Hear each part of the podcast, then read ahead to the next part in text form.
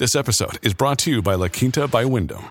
Your work can take you all over the place, like Texas. You've never been, but it's going to be great because you're staying at La Quinta by Wyndham. Their free bright side breakfast will give you energy for the day ahead. And after, you can unwind using their free high speed Wi Fi. Tonight, La Quinta. Tomorrow, you shine. Book your stay today at lq.com.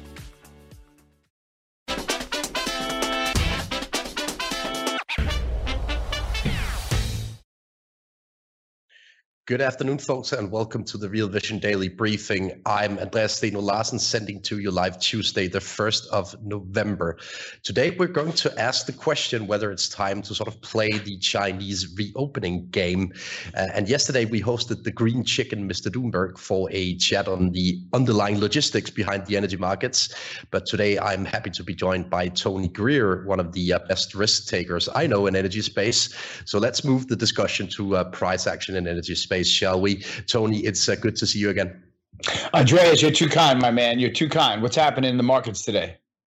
Well, it's been crazy again. At least we've had a lot of headlines, uh, both from the um, Biden administration, but also from the Middle East. And I basically wanted to get your take on a few of the most important headlines over the past 24 hours here.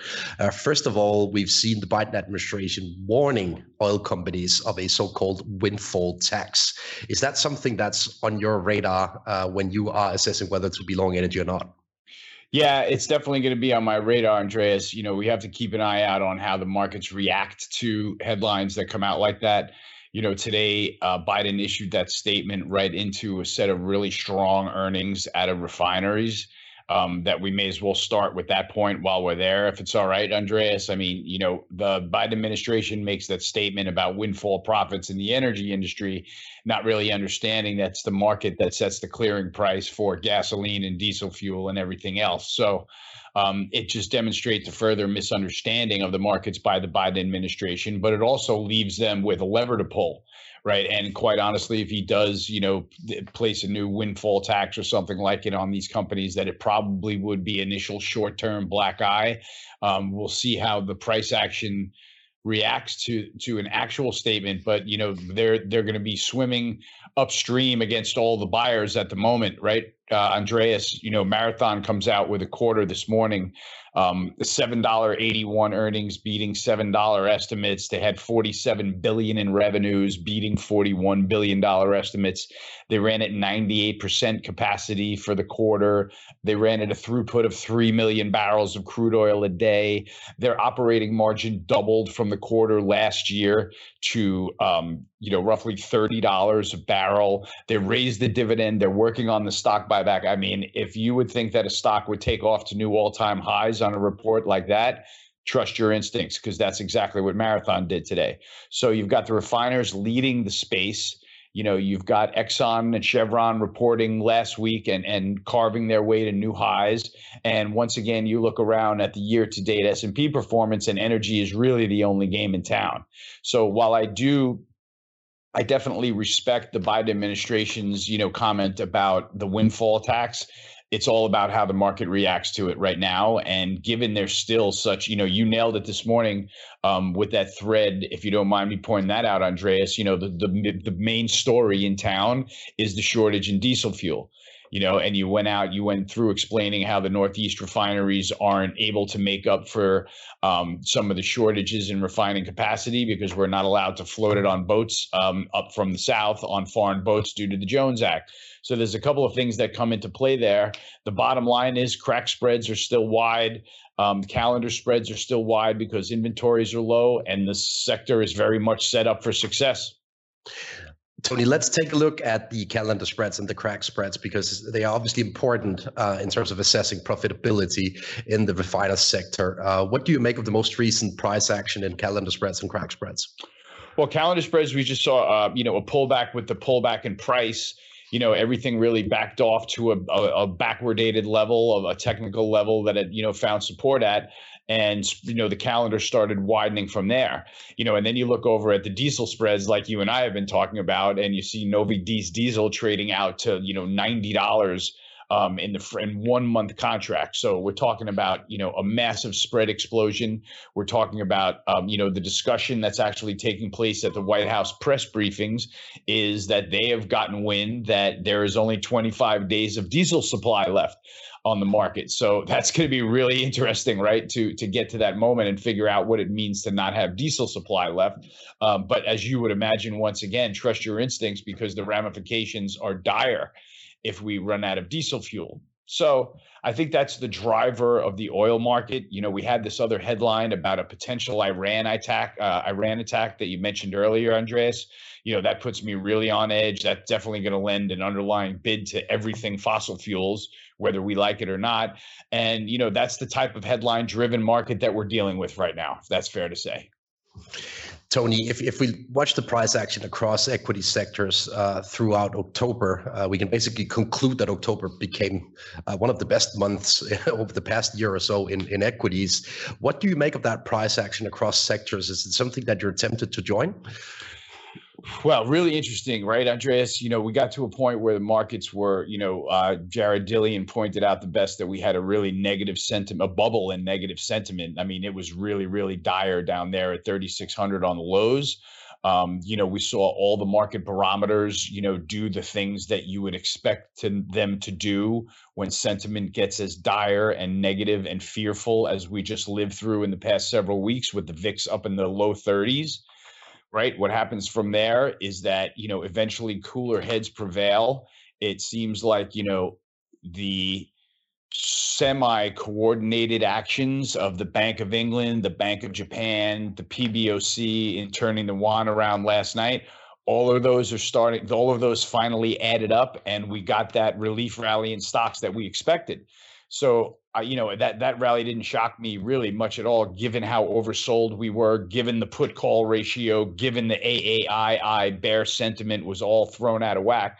So now you know we get. It's really amazing to me, Andreas. Today is a really kind of magical day in the markets that you know we tested all the way up to the 100 day moving average in the S&P so it ran about 400 points off the lows right into this you know pivotal moment now we've got an FOMC meeting tomorrow and the S and the S&P simply fails the 100-day moving average resistance level and backs off in another reversal type of day.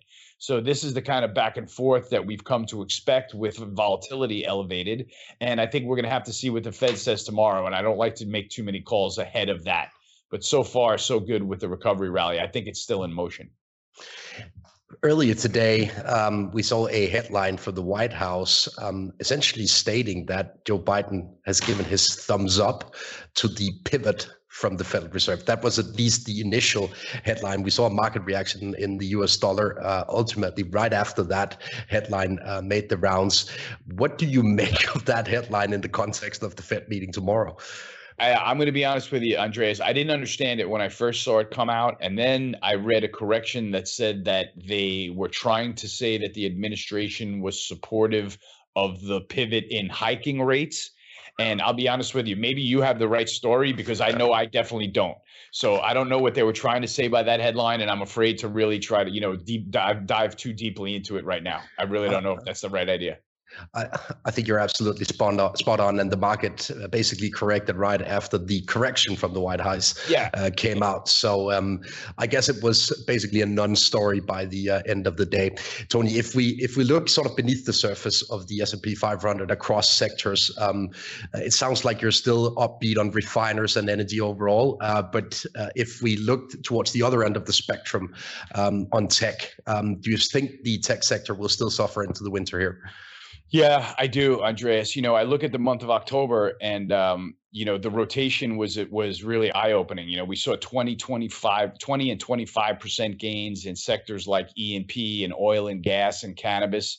Um, we saw the natural resources spaces, airlines, aerospace and aerospace and defense rally sharply, about 18%.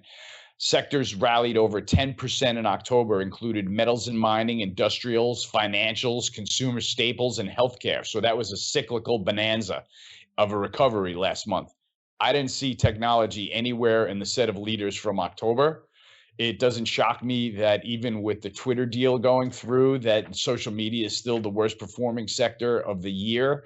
Um, I still think that that's going to continue as long as upward pressure on rates continues, Andreas. And no matter what kind of uh, respite we're looking for out of the Fed, or no matter what kind of pivot anybody is looking for, one thing has not changed, and that is the steep upward trajectory of two-year yields.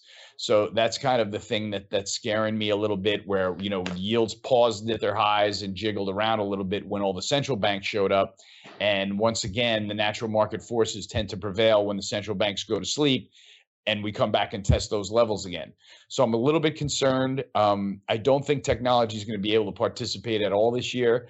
I, you know, it may be something to grab onto for a percentage gain in the retracement rally if the Fed has some positive, uh, incrementally positive comments that the stock market reacts to. You know, there might be some trades to grab there. But I tell you, I'd much rather be long the sector that's got stocks carving new all-time highs on earnings days, like the refiners did today, or at least like Marathon Petroleum did today. I think that that is where the rotation is going to end up. And I think that once people make the decision as to whether they are going to pitch, you know, their um, their Google or Apple or Microsoft after the beating that they took this year. I think that the people that do are going to find their way into the fossil fuel and energy sectors because they line up as fundamentally intact, structurally intact, with a lot of lot of tailwinds behind them. Hey everyone, we're going to take a quick break right now to hear a word from our partners. We'll be right back with more of the day's top analysis on the Real Vision Daily Briefing. Families have a lot going on. Let OLLY help manage the mental load with new cognitive help supplements for everyone four and up, like delicious Lolly Focus Pops or Lolly Mellow Pops for kids. And for parents, try three new Brainy Chews to help you focus, chill out, or get energized. Find these cognitive health buddies for the whole fam at olly.com. That's O L L Y.com. These statements have not been evaluated by the Food and Drug Administration. This product is not intended to diagnose, treat, cure, or prevent any disease. I uh, wanted to play a soundbite for you in relation to this discussion on uh, equity subsectors. Uh, it's from a uh, discussion between uh, the former hedge fund manager Jesse Felder and uh, Maggie Lake on the relative pricing of energy versus other sectors from a multiples perspective. So let's watch it and get back to that discussion.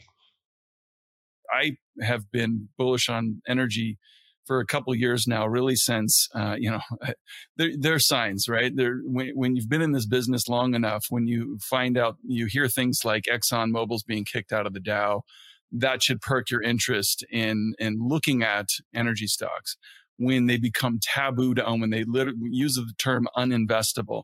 That's something that should perk your interest as a contrarian. And, and, so I think the the oil and gas producers are are still an area they trade they trade four times cash flow right now.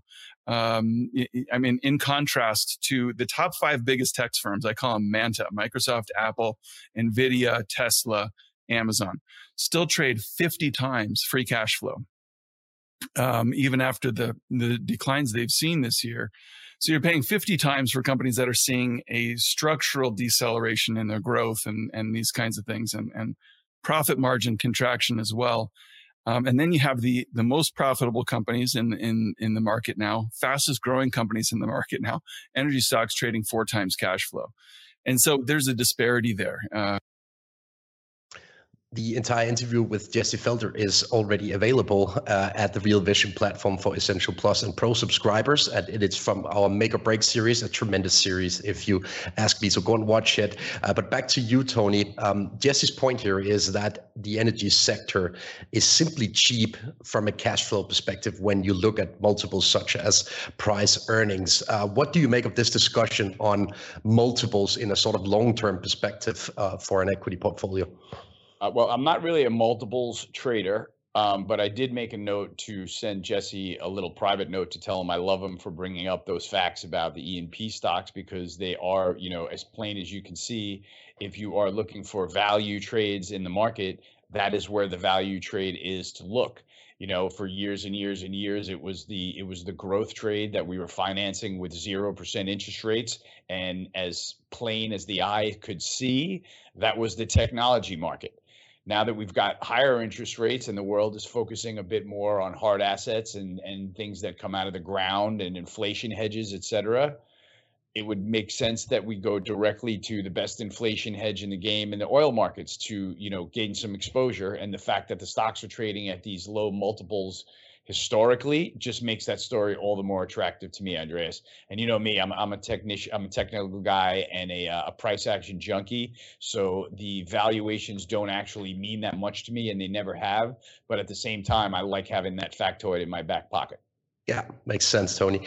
Um, one thing that I wanted to discuss with you as well today is the price action that we've seen in China earlier today, because we've seen quite a rebound after a story emerged that the Politburo in um, China allegedly um, formed a so called reopening committee um, aiming at reopening the Chinese society from the zero COVID policy in March next year. Uh, is it something that's on your radar when you are watching the price action in commodities? You bring up that great point, Andreas. You know, the, the the China's policy on COVID has been a direct economic indicator, hasn't it? So, you know, it's always been that looming possibility when, you know, risk assets are bouncing and you've got the trade on right to think to yourself, oh no, you know, what if China locks down another 40 million or 400 million people or whatever the case may be? Um, you know, then I'm really in trouble. So it's it's quite a relief to see that they're discussing, you know, ending that zero COVID policy or or at least you know moving toward a reopening, et cetera. Like you said, um, I have a tough time getting a clear read on the reports out of China, but I can tell you if this is the case, then this is probably a net positive for risk assets when all things are said and done. Makes sense, Tony. Uh, but if we look at the spillovers to commodity space, uh, I know you've been pretty um, active in tweeting about the copper shortage over the past couple of days. If you look at the price action in copper, um, I think that's kind of linked to, to what's going on in China. What do you make of that recent price action? Yeah, you know, recently copper hasn't been able to get out of the gate on anything, right? Um, you know, my my interest in the chart is in the fact that it pulled back from 10k to about 7,300, which is the old highs from 2018 that we couldn't get through until after the lockdown. Um, and then we went on that run to historical highs around LME 10K. So the reason I like copper down here is that we pulled back to that set of old 2018 highs, which is really something that jumps onto the front of my radar screen, especially when it falls to that level. Volatility compresses price action goes back and forth and it forms a range down there that kind of hugs the 50 and 100 day moving averages. So when I have that kind of a technical backdrop, a fundamental backdrop of essentially all stocks on the LME in a, in a steep downtrend, um, heading toward historically low levels, and I pair it with you know Freeport McMoRan CEO Richard Adkerson last week who is probably listening to all the plans for net zero and battery capacity being built. And he's looking over at global copper supplies saying, I don't know where they're going to get it from. Yeah. So you know, I, I, feel like that's a little bit of the story that he's trying to tell. And, and, you know, that's a nice story. And it doesn't really mean anything until it translates into a copper rally for our trader, our purposes as traders. So, you know, I've, I've gotten my book ahead of it by being long Freeport McMoRan because Freeport exhibited the same exact characteristics that um, copper just did, pulling back to some old highs kind of lulling everybody to sleep and going into a sideways consolidation range. So I feel like, Andreas, all it's going to take for copper to pop at some point is, like you said, first, the China story is probably first and foremost. If we can alleviate that negative, that probably, you know, takes away some t- headwinds. Um, and then if we can get, you know, the risk on story back going and a little bit of economic growth going, um, as long as we keep pressure on this electronic vehicle, um, you know, net zero push, I think copper finds a bid at some point, and I'm willing to be patient, um, waiting for that because I like the risk reward down here. If that's a fair setup, Andreas. Tony, what's what's needed um, before you get involved in land, that long copper trade? What are some of the indicators that you're watching price wise? Yeah, I would love to see it close above the 100 day moving average, Andreas. You know, it's bearing down on it. It's been holding the 50 day kind of uh, either side. Um, I think that a technical pop above the 100 day would break the recent range tops also. I think that price is probably uh, just below 8K on the LME. So, you know, that, that gives me a little room. What happens on the charts there, um, Andreas, is I get a little bit of a, you know, technical angle to hang my hat on and I can start moving a little bit of money toward the space and see if I'm right You know, it doesn't have to be an all in at once trade um, all the time. You know, you get you know you get these opportunities where a commodity pulls back to critical support, lulls everybody to sleep, starts trading sideways, and you get the opportunity to sit there and watch it and twist Oreos until the thing finally breaks out. So I think that copper has that kind of potential, and so does Freeport McMoRan. So we'll see what happens. Uh, will do. Um, but if we watch the uh, positioning in copper, I think it's quite interesting to uh, to look at the CFTC futures data in copper because the net positioning is fairly short, short. at least if you um, compare it to other parts of the commodity complex. Is that something that's on your radar? This positioning across the commodity complex, Tony? Yeah, it is. You know, I get I get mixed signals from the commitment of traders report personally you know there's a lot of upstairs risk on derivative products that's created and does not get mentioned in the commitment of traders reports but it's really huge risk that's also out there. Um, i do believe though that they are generally giving you the right direction when they lean short like they are in copper right now. And that that's something that you know with this particular situation that's not a short that i'm ever going to follow especially into this hole um, that people are adding to it, down 30% from the highs, right against the 2018 highs. Um, if anything, I like the short being out there just to know that the views are balanced in copper. And my idea that it's going to bounce from here isn't, you know, the consensus in the room. So that's really the only way I look at that, if that's fair, Andreas. Absolutely. And one thing I've noted is that, at least if we look at the uh, commitments of traders uh, positioning data, that we have a very large spread between the uh, long energy bet and the short uh, bet on industrial metals. Um, it's not something that we see too often uh, because they usually follow each other up and down uh, given the economic cycle, right? So this is, as always, a new cycle. Um, and therefore, we find these interesting patterns also in positioning data. We're going to take another quick break to hear a word from our partners. We'll be right back with more of the day's top analysis on the Real Vision Daily Briefing. Another day is here, and you're ready for it. What to wear? Check. Breakfast, lunch, and dinner? Check. Planning for what's next and how to save for it? That's where Bank of America can help. For your financial to dos, Bank of America has experts ready to help get you closer to your goals. Get started at one of our local financial centers or 24 7 in our mobile banking app. Find a location near you at bankofamerica.com slash talk to us. What would you like the power to do? Mobile banking requires downloading the app and is only available for select devices. Message and data rates may apply. Bank of America and a member FDIC.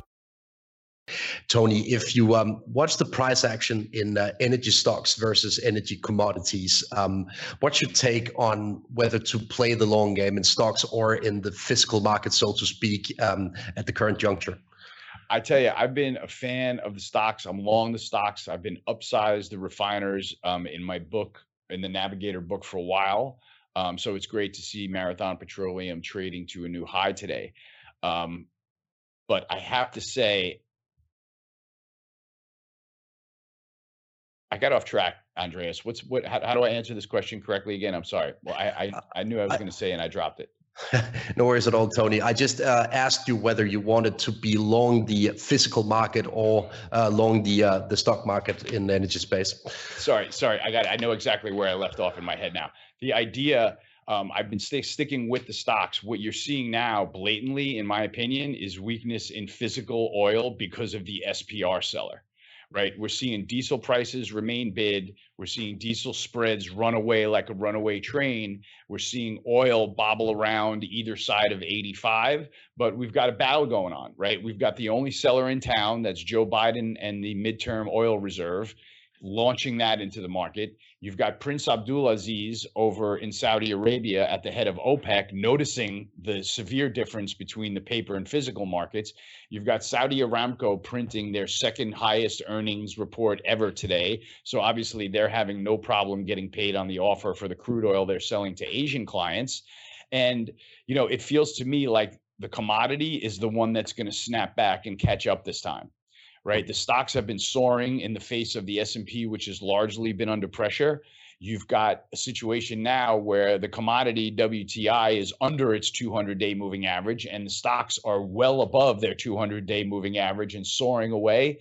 So I think at this point, Andreas, it's my, my bet would be that those jaws kind of snap shut and you see crude oil catch up dramatically to WTI sometime, excuse me, crude oil catch up to XLE sometime between now and the end of the year, but certainly right around the turn of the midterm elections.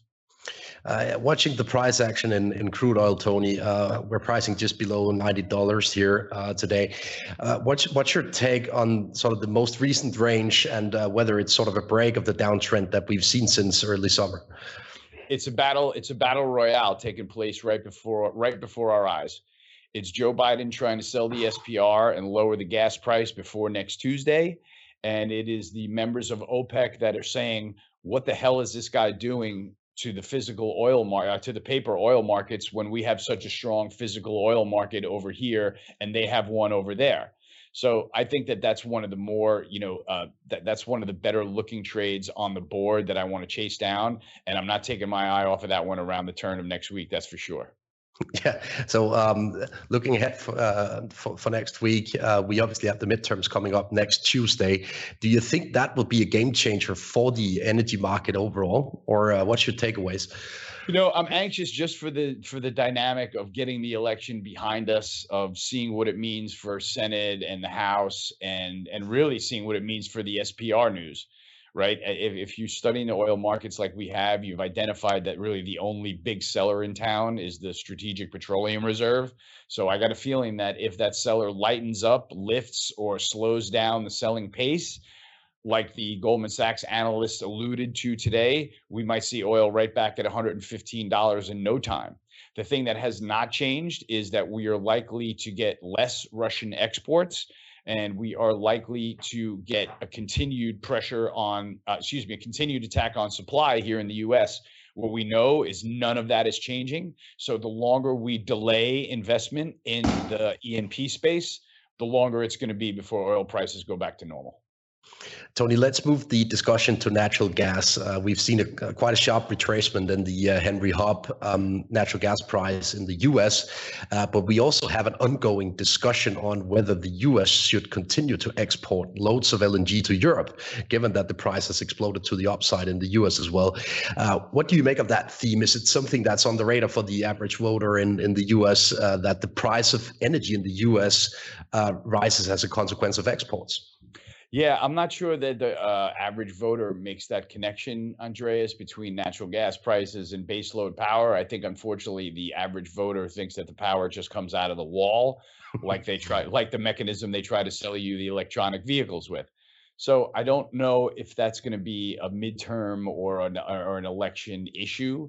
Um, I, I know that it's worth watching, and natural gas to me, you know, like like like um, there was an article in CNBC on CNBC.com today that was really clear about, you know, Europeans have gotten storage under control for this winter, but next winter is really what we have to worry about already. And that's kind of the way that I've approached it is that, you know, the Dutch TTF natural gas trade is long over for now, but the crisis still looms right? They haven't got any, uh, they've got no solution for next winter. They're obviously going to have less Russian supply than they did this winter. And they don't know at what price they're going to have to go in and attempt to fill their tanks up for next winter. So, you know, that's the kind of thing that you have to be waiting around and waiting for something to happen. Um, it's definitely a really bullish and precarious scenario. It feeds right into the food costs spiraling out of control it feeds into the UN um, food chief saying that we're going to go from having a pricing problem this year to having an availability problem next year. You know, all of that flows down into the cost of baseload power going ultimately berserk in a lot of emerging countries. And so we're going to be seeing that front row and center, unfortunately, next year, how that crisis is going to pan out. Let me just sneak in a cliffhanger here. We will air a couple of killer interviews on the European energy situation early next week at the Real Vision platform. Uh, we've invited Alexander Stahel, one of the um, main commodity experts from Switzerland, uh, for an update on um, on the storage situation and all that in Europe. And uh, you're absolutely spot on, Tony. It's next year. Uh, that's the main worry now, and um, the numbers don't add up next year. Well, I'm, I'm going to be leaning on you to keep us posted because you had a great call when Europe was filled and uh, natural gas prices were still at 150 euro per megawatt hour, Andreas. So keep that pencil sharp, my man. I'll, I'll, try my best, Tony. Uh, let's move to a uh, couple of uh, questions from the audience. Um, we have a question from from Gordon on the Real Vision page, and um, he's asking you, who do you think will eventually pay for this potential windfall tax? Will it be the poor consumer, uh, one way or the other, or uh, what's sort of the ramifications of such a windfall tax? You know, I'm not a tax expert, but I'm sure that you and I are going to pay for this ultimately, Andreas. You know, the bottom line is that it is, um, it would be a unnatural market event f- to tax, you know, to to place a windfall tax on um, E&P companies, right? They're essentially, you know, saying that, that they're they're um, saying that the market is not placing value where there actually is value. So that's just a distortion of economics to me you know windfall taxes on E&P companies. We'll see how the stocks react. Um, it's going to be a really tricky way to trade this. So you know I'm definitely on the edge of my seat looking for that headline now. Now that the E&P companies have all reported blockbuster earnings, and we're going to see how the stocks react. You know, it might be something that's bearish stocks and bullish the commodity. there might be a number of different ways to play this, but let's wait and see how the market reacts once the headline actually comes out. So if we um, if we look at the price action in, for example, the refiners trade that you've been uh, absolutely spot on um, about already um, in in the show today. Um, this risk of a potential windfall tax uh, aimed at uh, potentially also the refiners, right? Um, what kind of price action would you need to see to take profit in that bet, Tony? Man, you know, it's going to be a hard, it's going to be difficult to shake me out of that tree right now because the, tree is growing my way. And so, you know, support levels that are, that I'd get shaken out at are way below the market now, right? We're putting a lot of distance between moving average support and last sale.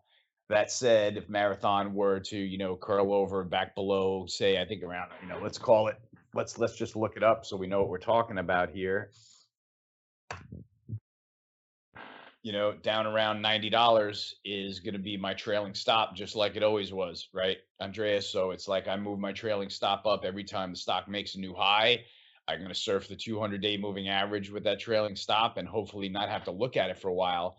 But if a, a if a windfall tax is announced and you know these are dramatically re- relocated lower, you know on a break of trend line support, I'd have to take my lumps and get out. But my sense is is that a headline like that would probably knock all the E&P stocks and refiners into trendline support.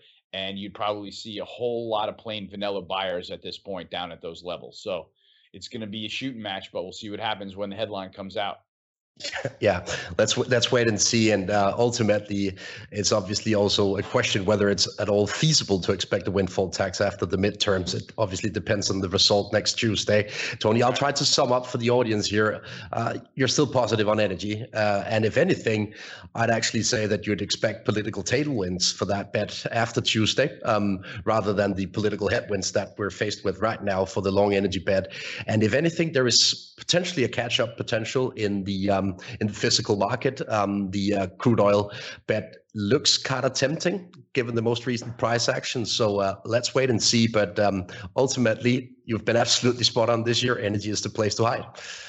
Sure is. We'll see if that continues, Andreas. But my sense is into the end of the year, you know, the sectors that are up on the year and the sectors that are down on the year, that's just going to get exacerbated in the last two months right? That we've seen that happen time and time again, and it feels like we're set up for this year to finish similarly. So that's where my chips are stacked. We'll see what happens. Yeah, and Tony, you know I've made it my trademark to always conclude with a uh, meme in the daily briefing, uh, and I wanted to provide the audience with a meme um, in relation to the job numbers that we've received today. New uh, high in uh, the job numbers, or at least a rebound in the amount of job openings in the U.S. Uh, uh, earlier today. Um, so everybody has been screaming recession, but I think the Fed uh, sips a bit of tea after these job numbers, uh, they can move forward and continue hiking interest rates given those numbers. Uh, and therefore, I perfectly agree with you right now, Tony. Uh, it's a good idea to lean long in the value uh, in the value space of equities, and um, energy is absolutely one of those sectors. Tony, once again, a great pleasure to host you. Uh, always a pleasure to talk to you. Great job, Andreas. You get better and better at conducting these interviews, man. That helped me out. That was great. Thank you so much, Tony. Uh, we will be back tomorrow with more in the Real Vision Daily Briefing. We have George Goncalves guesting the show, so I must watch as well. See you tomorrow.